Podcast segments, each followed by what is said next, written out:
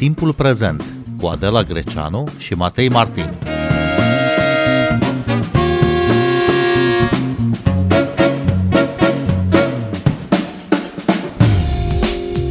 Cum tratează justiția română cazurile de viol asupra minorilor?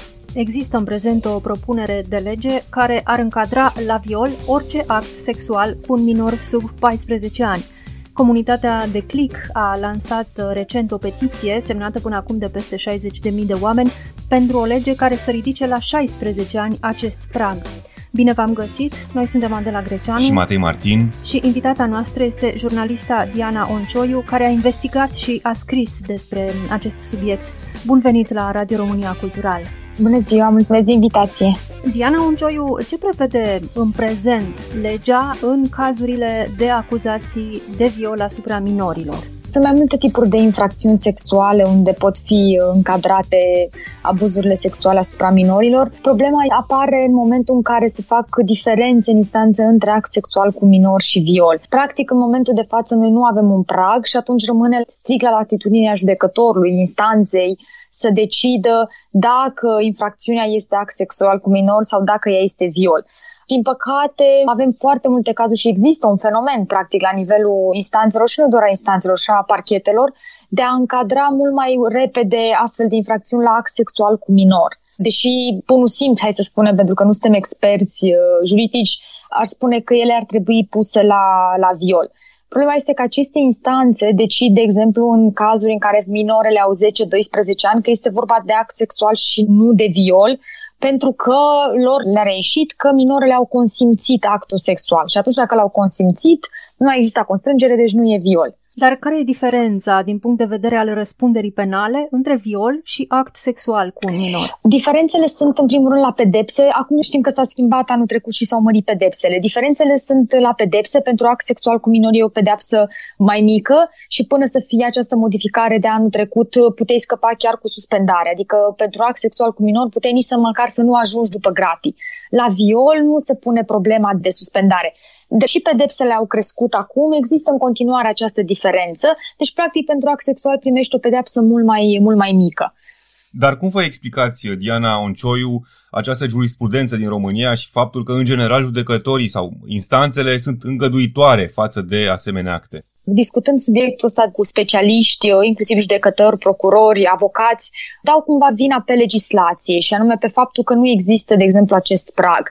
Eu n-aș da vina doar pe legislație, aș da vina inclusiv pe lipsa de specializare a judecătorilor, a procurorilor, inclusiv a polițiștilor, pentru că aici sunt mai multe, mai multe paliere. Uh, lipsa de pregătire a judecătorilor însemnând ce? Faptul că judecătorii nu știu că o victimă nu este audiată niciodată în prezența abuzatorului. Iar în instanțele noastre se întâmplă asta. Faptul că, nu știu, la nivel de procurori uh, nu reaudiezi la nesfârșit o victimă minoră a unui abuz sexual. Faptul că audierea nu trebuie să dureze mai mult de 40 de minute. Faptul că ea trebuie să fie înregistrată, tocmai ca înregistrarea să o folosești apoi pe mai departe, nu să reaudiezi victima.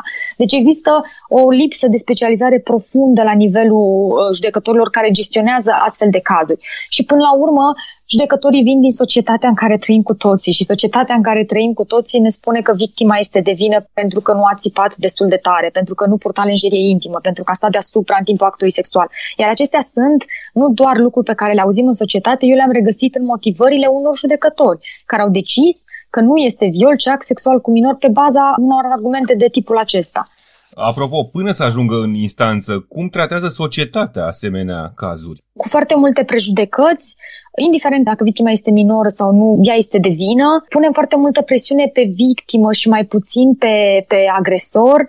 Am observat inclusiv, de exemplu, și am întrebat un judecător, în foarte multe cazuri, când vine vorba de victimă, întrebăm, a, și care era relația ei înainte cu agresorul? Care era activitatea ei sexuală înainte de infracțiune? Dar nu ne uităm niciodată la agresor, de exemplu, să spunem, nu ne da are antecedente acest agresor pe zona de violențe sexuale.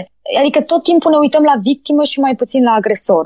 Se știe care este amploarea fenomenului infracțiunii sexuale cu victime minori? Avem mii, mii de cazuri cu victime minore. Cifra exact apare inclusiv, nu vreau să spun că nu mai țin minte exact care este, apare inclusiv în raportul făcut de CSM, raport care analizează pe ultimii șase ani uh, felul în care au fost uh, tratate infracțiunile sexuale la nivel de parchete și instanțe, dar vorbim de mii de cazuri și dintre ele doar 20% ajung în, în instanță, ceea ce este un procent extrem de mic. Cum se explică asta? se explică prin faptul că infracțiunea de viol este o infracțiune care este foarte greu de, foarte greu de demonstrat. Există și această posibilitate a actului sexual cu minor, este mult mai ușor să o încadrezi, pentru că la act sexual cu minor, singurele condiții pe care trebuie să le ai este vârsta, să ai un minor și un adult și atunci acolo infracțiune deja există. În momentul în care vine vorba de viol, se pune problema constrângerii, trebuie să dovedești constrângerea. Astfel de fapte zac foarte mult, în, rămân foarte mult la nivel de anchete, adică nici ajung în instanță ca să fie, să fie judecate. Lipsa din nou a specializării, pentru că ai nevoie inclusiv aici de polițiști, de procurori specializați ca să poată să ancheteze astfel de cazuri și să le susțină și cam astea sunt cumva principalele motive pentru care ele nu ajung în instanță. Vorbiți despre lipsa de pregătire, despre lipsa de specializare. De unde ar trebui să înceapă asta și, nu știu, ce se face la Academia de Poliție pe această temă, de pildă? Sunt diferite organizații care au început cu polițiștii să țină tot felul de traininguri, de cursuri. Este FONPC-ul. Federația Organizațiilor Neguvernamentale pentru Copil care a elaborat inclusiv cu oameni din sistem un ghid de audiere a minorilor, de exemplu, care ar trebui să fie folosit. El momentan este recomandare de folosire, să ne înțelegem. La nivel național nu e stabilit ca polițiștii și procurorii să folosească acest ghid, e doar o recomandare. Există, ca să fim uh, corecți, există un birou specializat la nivelul Poliției Capitalei, în cadrul biroului de omoruri, care se ocupă de infracțiuni sexuale cu victime minore și acolo cine e interesat poate vedea exact cum trebuie să se facă lucrurile. Bineînțeles, probabil au și dosarele trimise în instanță, dar numărul lor este foarte puțin. Asta ți arată din nou ce puternică este specializarea practic, de fapt ce rol important are specializarea. La nivel de INM, Institutul Național al Magistraturii. Acolo sunt pregătiți cumva procurorii, judecătorii, există și acolo cursuri de specializare. Numărul lor, să spunem, a crescut cumva după 2016, când România a fost condamnată la CEDO pe astfel de cazuri. Noi avem condamnări la CEDO, că nu suntem în stare să gestionăm cum trebuie astfel de cazuri. Și în urma acestor condamnări, cumva au crescut și numărul de cursuri. La un moment dat, tot în urma acestor condamnări, s-a instituit și o rețea de procurori care ar fi trebuit să se uite la nivel național, să se uite la astfel de cazuri, doar că a fost o chestiune pe hârtie, cum se face la noi de obicei. Pe hârtie s-a înființat, în realitate, nu știu, cred că am scris în 2020 noi, în realitate, multe parchete nici măcar nu aveau om desemnat, uh, pentru că nu că nu își doreau, nu aveau de unde. Există și un deficit apropo la de ce ajung în instanță. Există și un deficit uh, masiv de procurori. Dar de unde ar trebui să înceapă această reformă judiciară? Cred că, uite, povestea asta cu pragul e o soluție.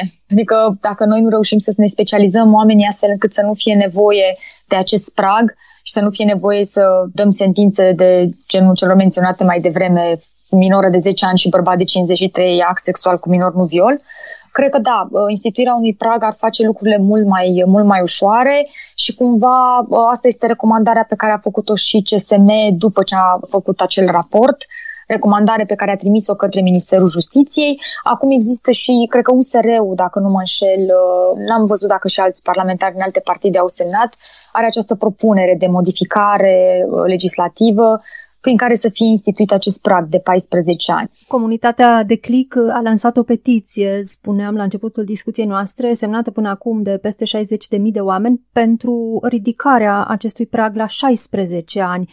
E nevoie de ridicarea pragului pentru că se presupune că un minor între 14 și 16 mm-hmm. ani tot nu are discernământ și nu poate să-și dea consimțământul cu adevărat în cunoștință de cauză. Ideea este că tocmai în dreptul penal e stipulat că minorul nu răspunde penal până la 14 ani pentru că nu are discernământ. După 14 ani el răspunde penal.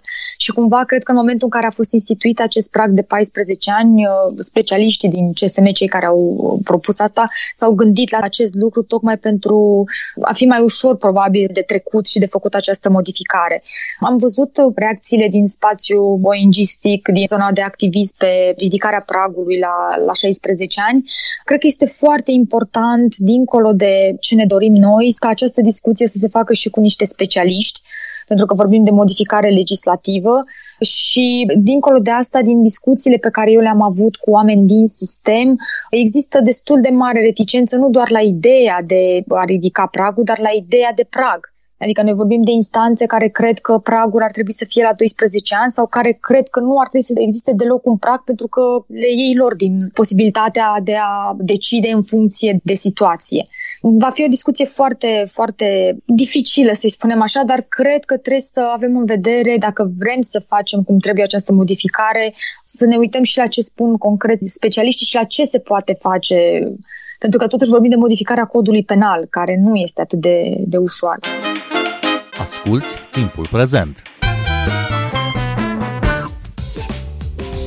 Timpul prezent e un talk show zilnic despre politică, societate și cultură difuzat la Radio România Cultural. Ne puteți asculta pe Apple Podcasts, Google Podcasts, Castbox, Spotify și altele. Vorbiți despre implicarea societății civile în consultanță cu privire la dimensiunea legislativă dar și în training oferit uh, instanțelor și mai ales uh, polițiștilor. Care este impactul uh, societății civile și cam câte organizații neguvernamentale sunt active în această zonă? Sunt destul de multe organizații și nu care se pronunță doar pe acest subiect referitor la pragul de 14 ani, respectiv 16 ani pe care îl propun. Sunt organizații care sunt extrem de vocale și extrem de active pe zona traficului de persoane. În acest guvern care a fost demis, a existat și un grup de lucru lucru la Ministerul Justiției care să se uite fix la această chestiune a infracțiunilor sexuale cu victime minore. Nici nu știu dacă mai există în acest moment, având în vedere că ministrul Strian Ion a fost demis, dar știu că a fost pentru prima oară când la nivelul Ministerului Justiției a existat un astfel de grup la care contribuiau inclusiv uh, organizații non-guvernamentale. Sunt destul de multe, nu știu, dacă ar fi să dau nume, primele care vin în cap sunt uh, Asociația Necuvinte, Centru Filia, există o asociație nou înființată dată care se uită cumva la serviciile pe care le oferim uh, minorilor care sunt victime ale unor infracțiuni sexuale, uși deschise care are și un centru pentru victimele traficului și au început să fie tot mai mult consultate astfel de, de organizații, nu doar la nivel de Ministerul Justiției, inclusiv la nivel de Parlament.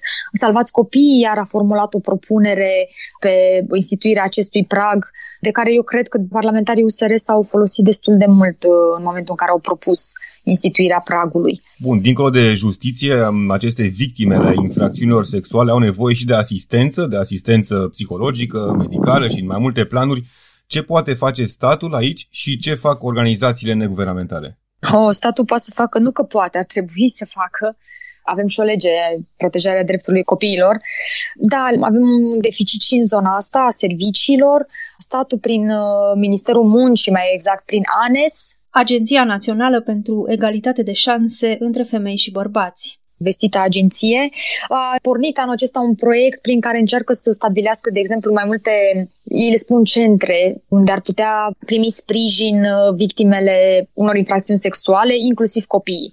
Doar că dacă vă uitați la primul astfel de centru care a fost deschis în București, la Spitalul Universitar, dacă nu mă înșel, acest centru este de fapt o cameră o cameră în care ar trebui ca victima să aibă un consult ginecologic, să fie audiată de polițiști și să primească și consiliere în aceeași cameră. Asta nu e serviciu, în niciun caz un astfel de serviciu chiar ar presupune existența unui centru cu mai multe camere, cu băi, cu săli. Asta nu e un centru. Dar ANES și-a propus să deschidă 10 astfel de centre în următorul an și să fie funcționale începând din 2022.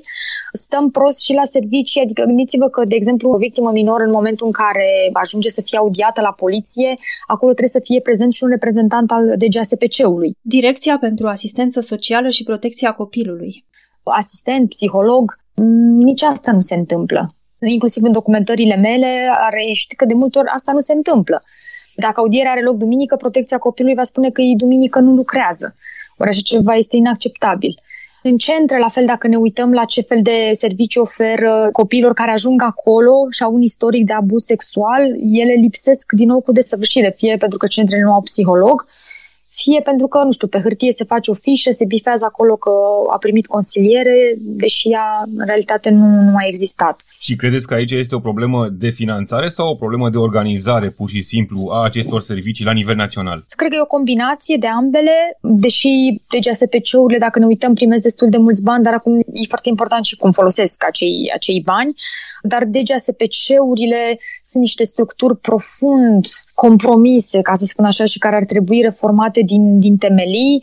Chiar ele sunt uh, zone în care se comit abuzuri sexuale împotriva minorilor, sunt zone de unde traficanții își au victime, adică dacă un, un traficant știe că dacă reușește să intre, să-și facă intrarea într-un astfel de centru, acolo are victime sigure. Pentru că vorbim de minori, minore care sunt vulnerabile din start. Deci e o combinație de, de lipsă de resurse și de o lipsă de organizare și, din nou, specializare, Diana Uncioiu, ați scris pe platforma de la zero pe această temă a abuzurilor sexuale împotriva minorilor. Ce impact au avut articolele documentate pe care le-ați scris în societate și la nivelul decidenților? Cred că dreptate strâmbă investigația care cumva a arătat că nu avem cazuri izolate în care instanțele iau decizii precum cele menționate mai devreme cu minori de 10-11 ani și agresori de 30-40, unde instanțele au decis că e act sexual cu minor, nu viol.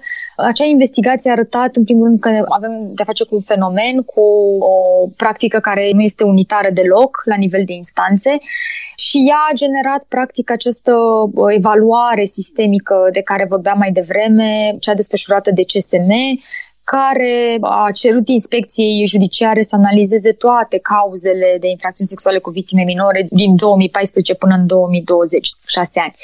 Și în urma acestui raport avem și această recomandare a CSM-ului uh, cu privire la instituirea pragului de 14 ani. Altfel, astfel de cazuri, e adevărat, strânesc foarte multă emoție în, în societate, dar scopul nostru n-a fost să strânim emoție, ci să arătăm că avem o problemă dar asta cu emoția se întâmplă atunci când relatezi un caz azi, uh, mâine vorbești despre altul și oamenii cumva au tendința să creadă că s-a întâmplat în București un caz, a mai existat unul în Timișoara și asta e. Nu, ideea era că noi avem un fenomen și trebuie să facem ceva în acest sens. Și un fenomen care cumva se întâmpla și după condamnările de la CEDO, pentru că noi am vrut să ne uităm la cazul și după 2016, post-decizie CEDO, să vedem dacă totuși statul a încercat să schimbe ceva și n-a încercat să schimbe nimic. Referitor la abuzurile din, din centre și felul în care traficanții și-au victime din centrele statului, acolo cumva presiunea informațiilor publicate a dus la, la demisia șefei DGSPC Sibiu, că era vorba de DGSPC Sibiu, dar uh, știți cum e la noi, sunt demisiile nu, nu rezolvă situația, sunt așa niște decizii care cumva să lase impresia cetățeanului că s-a făcut ceva. Nu, doamna respectivă a primit un alt post de conducere în DGSPC, care nu este cel mai mare, dar uh, e încă acolo și nu s-a mai făcut nimic uh, ca să, nu știu, să vedem că se schimbă ceva din problemele existente la nivel de DGSPC Sibiu. Da. Ce ar trebui să se întâmple ca să se schimbe într-adevăr ceva, Diana Uncioiu? Ar trebui să recunoaștem în primul rând că avem niște probleme. Eu m-am uitat, uh, vin vorba de DGSPC Sibiu, m-am tot uitat, uh, ministrul muncii Raluca Turcan a făcut foarte multe vizite în perioada în care noi am documentat uh, povestea asta cu DGSPC Sibiu acolo și tot timpul public mi s-a spus că este senzațional, e frumos, am găsit un centru sau două care arătau exemplar, am făcut faimoasele poze pentru Facebook și am zis, mamă, ce bune sunt serviciile noastre. În timpul ăsta, situația la nivel de DGSPC Sibiu era absolut dezastruoasă dezastruoasă și nu o spun eu, Diana Uncioiu, spune chiar un raport al corpului de control care a fost acolo. Așa că primul pas ar fi ca autoritățile să recunoască că există aceste probleme și să le evidențieze, pentru că dacă nu le recunoști și nu le evidențiezi, nici nu ai cum să urmărești după aia dacă se, se schimbă ceva. Și apoi, da, ar trebui să existe o reformă, cu adevărat o reformă la nivel de DGASPC, să fie sancționați oamenii care greșesc, nu ținuți în posturi. Țin minte că la un moment dat noi am întrebat la ANDPDCA, Autoritatea Națională pentru Drepturile Persoanelor cu Dizabilități, Copii și Adopții dacă s-au produs schimbările cerute la nivel de DGSPC Sibiu. Și ni s-a spus la un moment dat că o parte dintre ele da, dar că la nivel de personal sancționat ele întârzie, pentru că unele din aceste persoane urmează să se pensioneze curând și atunci ce sens are să le mai sancționăm? Le lăsăm să iasă și ele la pensie normal. Păi, dacă nimeni nu e responsabil pentru niște lucruri care se, se petrec unor tineri care ajung acolo, în ideea în care trebuie să le protejezi și să le oferi servicii ca să-i ajut să se reintegreze, atunci nu știu cine ar mai trebui sancționat. Da, există vreun model de succes care ar putea fi reprodus, replicat și în alte locuri apoi? Cei de la HHC. HHC este organizația Hope and Homes for Children. Și-au propus uh, de mult timp și cred că mai au un pic să închidă marile centre de plasament cu sute de copii și să le transforme în case de tip familiar, unde ai, nu știu, cred că 12 copii. Și știu că procesul lor a fost destul de greu, pentru că au trebuit cumva să îi retrăimești și pe oameni și să-i specializezi cumva pe oameni și a trebuit să faci asta cu vechea forță de muncă, ceea ce este foarte, foarte greu.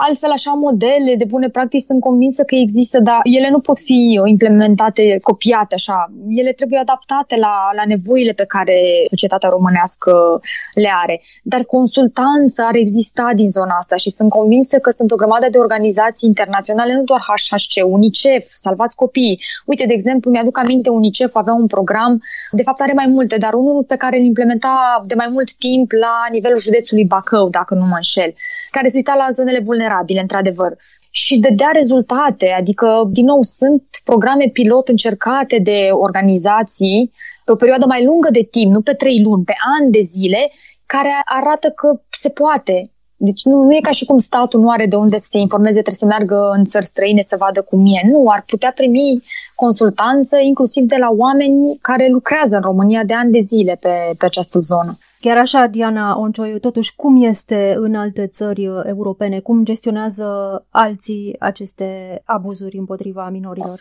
Uite, o să dau cel mai recent exemplu al Franței, care chiar anul acesta, dacă nu mă înșel, a impus acest prag de 15 ani Adică de la 15 ani în jos este clar viol, nu act sexual cu minor. Diferența între victimă însă și agresor trebuie să fie de 5 ani. La noi, momentan, diferența este de 3 ani a existat acest prag și această modificare legislativă. Altfel, dacă ne uităm la nivel de, nu doar de cum tratează justiția, dar la nivel de societate, Cred că noi suntem un pic mai toleranți, cu ghilimele de rigoare, când vine vorba de abuzuri, o toleranță pe care nu o găsim în alte state. Adică există o poziție a societății când sunt luate tot felul de decizii, poate aberante, proteste în stradă și Spania este cel mai bun exemplu.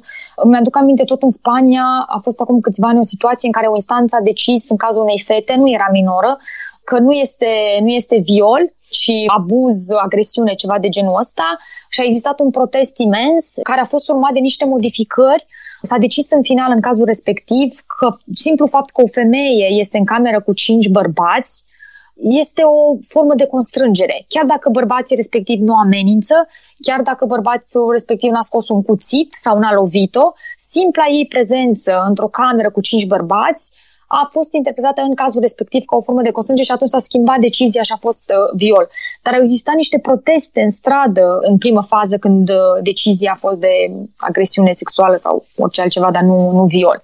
La noi nu există așa ceva. La noi nu există, adică dacă ne uităm inclusiv la marșurile pe violență împotriva femeii, pe abuzuri sexuale, sunt câțiva oameni și, nu știu, cei mai mulți sunt din ONG-uri, iar restul sunt jurnaliștii care au venit să relateze de la fața locului. Pentru că este și o problemă de mentalitate, oare de unde ar uh, trebui început pentru schimbarea acestei mentalități? Oh, o să introduc o altă temă controversată, aceea educației sexuale. Este extrem de importantă educația sexuală. Și știți de ce? Pentru că în multe motivări sau decizii ale instanțelor am văzut această explicație că, domne, victima n-a spus niciodată, n-a spus părinților, n-a spus da, în multe situații victima n-a spus pentru că nu a recunoscut abuzul, pentru că în astfel de situații abuzatorul nu e un străin, este bunicul, este tatăl vitreg, este unchiul, este vecinul, e o persoană cunoscută. Și în multe situații, copiii, tinerii n-au, n-au recunoscut pur și simplu abuzul. Am lucrat pe un subiect în care tot așa adolescenți, deci 16-17 ani n-au recunoscut potențiala situație de abuz în care intrau pe un subiect anume.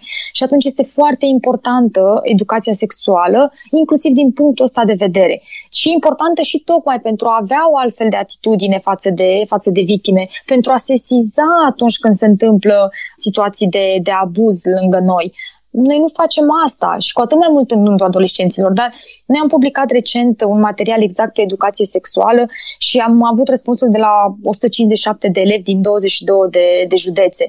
Și inclusiv elevii cereau când i-am întrebat ce ați fi vrut să aflați pe tema asta de la școală. Vorbeau exact de asta. Să discutăm despre relații abuzive, să discutăm despre consimțământ, despre relații toxice, deci elevii cereau asta și noi cumva, de fapt eu vorbesc la plural noi adulții, dar sistemul educațional românesc le refuză această informare. Dar asta ar fi un punct de pornire absolut esențial, pentru că altfel noi nu facem decât să le transmitem tinerilor aceleași prejudecăți și aceleași mituri despre abuzuri sexuale, despre violență sexuală. Diana Oncioiu, mulțumim foarte mult pentru discuție. Cu drag! Noi suntem Adela Greceanu și Matei Martin. Ne găsiți și pe platformele de podcast. Abonați-vă la timpul prezent pe Apple Podcasts, Google Podcasts și Spotify. Cu bine, pe curând! thank you